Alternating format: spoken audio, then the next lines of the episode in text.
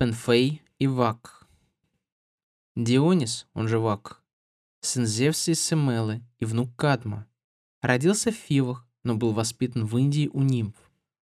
Он первый открыл свойства виноградного сока и обошел с ним все земли, обучая людей возделыванию винограда и повсюду устанавливая религиозный культ Вакху. Милостивый к своим последователям, он неумолимо карал всех, осмеливавших хулить его и оспаривать его божественное происхождение. Слава о нем быстро распространилась по всей Греции и достигла также и Фив, где в то время царствовал Панфей, сын Эхина и Агавы, приходившийся по матери, родственником Вакху. Это был гордый и высокомерный человек, с насмешкой относившийся ко всяким богослужениям и в особенности презиравший служение Вакху. Узнавший, что Бог с толпой своих последователей приближается к Фивам и что толпы мужчин и женщин устремляются навстречу ему, он разразился яростной бранью. «Что за безумие овладело вами, фиванцы?» — воскликнул он. «Что за охота вам глазеть на эту толпу обезумевших женщин и глупцов? Неужели потерпите вы, чтобы мальчишка, неженка, разодетый в пурпур и не умеющий править конем, вскружил головы всем в фивах? И чего доброго, овладел ими? Нет, я сумею обойтись с этим наглецом, я заставлю его сознаться, что он вовсе не бог, а самый простой смертный. И он отдал приказ своим слугам во что бы то ни стало схватить Дионисия и скованным доставить его в город. Но посланные через некоторое время возвратились и заявили, что они нигде не могли найти Дионисия, и что им удалось только поймать какого-то человека из его свиты. И действительно, они привели высокого роста чужеземца, который без всякого страха смотрел прямо в глаза царю. «Прежде, чем ты отправишься в преисподнюю, любезный», — сказал Пенфей, — «сообщи нам свое имя, откуда ты и что побудило тебя пристать к этой безумной толпе». «Мое имя — Акет, а родом я из Меонии», — ответил немало не испугавшись чужеземец.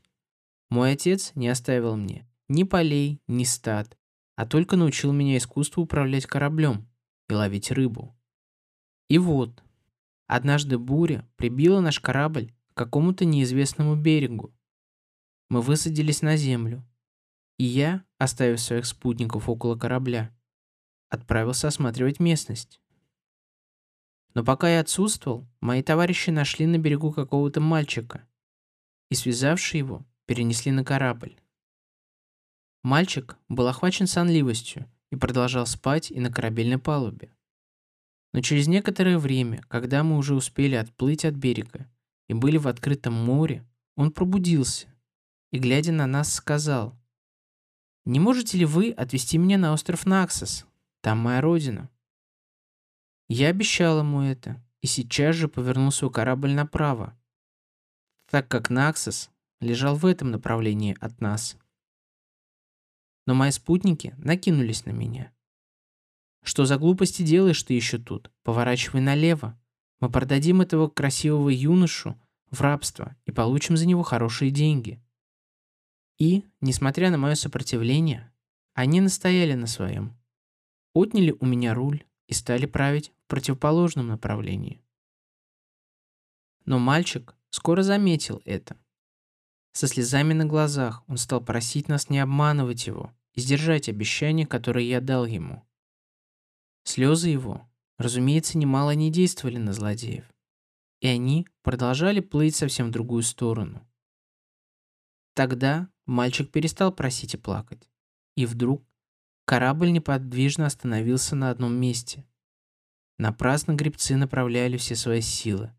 Корабль не двигался ни пять, Затем откуда-то появился плющ и с быстротой молнии начал обвивать весла, мачту и паруса. Тем временем юноша совершенно преобразился. Отблеск божественной красоты и достоинства сиял на его челе. В руке он держал жезл, вокруг которого велась зеленеющая виноградная лоза. Тигр и пантера лежали у его ног, и внезапно Благоухающий поток вина залил весь наш корабль. Я уже давно смекнул, что среди нас находится божество. И теперь смиренно преклонил свои колени. Спутники же мои совершенно обезумели от страха и, не зная, что делать, без толку метались по палубе. И вдруг что-то диковинное стало происходить с ними. Рты и носы их начали срастаться вместе, образуя пасть рыбы. Руки превратились в плавники, а туловище и ноги соединились вместе и сделались похожими на туловище и хвост большой рыбы. Чешуя повсюду заменила их кожу, и в таком преображенном виде они все попрыгали в море. Остался нетронутым только я один. С ужасом глядя на все происходящее, я ждал и для себя такой же печальной участи. Но юноша успокоил меня и ласково сказал мне, «Я Вак, не бойся меня и направь корабль прямо на Наксос. Там ты получишь от меня заслуженную тобой награду. Сейчас же повернул я барку куда нужно. И скоро мы благополучно прибыли в Наксос. Там Вак посвятил меня в жрецы. И с тех пор я несу... Довольно с нас этой нелепой болтовни. С гневом прервал рассказчика царь. Эй, рабы, заприте-ка пока его. Приказание его было сейчас же исполнено. А он, еще более раздраженный, чем прежде, снова отдал приказ во что бы то ни стало изловить самого Вакха и вместе со всей его свитой привести к нему. Целое большое войско снарядил он для этой цели, но в нем не встретилось никакой надобности, ибо Вак сам, без всякого сопротивления, позволил посланным связать себя и отвести к царю. Тот, увидав его, был невольно поражен его красотой и величием, но гордость и упрямство пересилили это чувство невольного удивления, и он дал приказ запереть Бога и его последователей в тюрьму.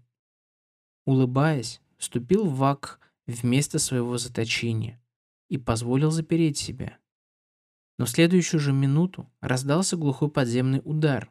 Стены темницы распались, оковы спали с рук заключенных, и Вак, освобожденный и торжествующий, уже шествовал по улице города в сопровождении своей ликующей свиты. А впереди его, в зеленеющем поле, уже собирались целые толпы женщин, объятых каким-то непонятным воодушевлением. Собственная мать и сестры короля предводительствовали этими толпами, и целый ряд чудес сопровождал их ликующее безумное шествие. Скалы изливали поток огненного вина, как только кто-нибудь прикасался к ним своей палочкой. Древесные стволы начинали источать мед, и прохладные воды ручья по одному мгновению превращались в молоко. С неописуемым изумлением рассказали об этом царю его посланные. Но тот, ослепленный своим упрямством, приходил все в большее и большее раздражение. Собравши всех своих воинов и всадников, он еще раз приказал им схватить Вакха. Но благодушный бог, желая отвратить гибель от упрямца, сам явился к нему, чтобы последний раз попытаться образумить его. Он обещал ему утихомирить всех своих приверженцев, если только Пенфей сам явится поглядеть на шествие. При этом Бог предупреждал его, чтобы он надел женское платье, ибо в противном случае обезумевшие женщины разорвут его, увидав в нем мужчину и непосвященного. Побежденный красноречием Бога, Пенфей принял его условия и тотчас же последовал за ним. Но гордость помешала ему исполнить дружественный совет Вакха, и он отправился на праздник в своем мужском костюме. Лишь только он вышел за городские ворота, вакическое безумие овладело и им. Все вещи стали двоиться и меняться в его глазах. Вак превратился вдруг в громадного быка. И вот он, схватив тирсовую ветвь, устремился в ряда беснующихся женщин. И так пришел он вместе с ними в глубокую долину, скрывающуюся в тени высоких, обитых плющом сосен. Вакханки с громкими криками рассеялись по зеленеющей долине и, обвив свежими листьями плюща свои тирсовые жезлы, стали петь торжественные гимны в честь Вакха. Глаза Пенфея все время были поражены какой-то слепотой, и увлекаемый толпой вакханок он совершенно не замечал их. Придя в долину, он также стал срывать листья плюща, обвившегося вокруг громадной сосны. Вдруг Вакх подошел к нему и мановением своего жезла пригнул к земле вершину сосны, около которой стоял Пенфей. Тот, не осознавая, что он делает, влез на нее. Бог снова взмахнул своим жезлом, и сосна выпрямилась, унося в вышину несчастного царя. Как привязанный сидел он там у всех на виду, не слыша и не видя, что делается вокруг него. Вдруг громкий крик раздался внизу. «Смотрите, женщины! Вон хулитель, оскорбляющий и насмехающийся над нашим священным праздником!» На минуту все стихло. Взоры всех устремились на вершину сосны. Но уже в следующую минуту поднялся невообразимый шум и крик. Все вакханки бурно устремились к дереву, стараясь сбить Пенфея камнями и сучьями. Видя, что старания их попасть в несчастного не удаются им, они придумали новое средство. Вооружившись еловыми сучьями, они бросились к корням дерева и стали со всех сторон обкапывать их. Работа быстро продвигалась вперед. И, наконец, сосна, покачнувшись на бок, с треском упала на землю. Сучья предохранили Пенфея от ушибов, но падение вернуло ему сознание. С ужасом оглянулся он кругом, горько раскаиваясь, что не последовал совету Бога и не надел женского платья. Толпа неистовых женщин моментально окружила его, и его мать, Агава, первая набросилась на него. Напрасно молил он ее о пощаде, напрасно называл матерью и просил ее узнать его. Агава ничего не слыхала. Ей казалось, что перед ней находится горный лев, и она, с яростью схватив его правую руку, оторвала ее от тела.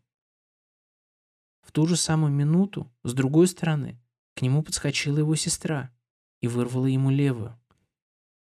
Обессилев от боли и ужаса, Пенфей повалился на землю, и вся безумствующая толпа накинулась на него и по кускам растерзала его тело. Так погиб хулитель Вакха, растерзанный своими собственными близкими.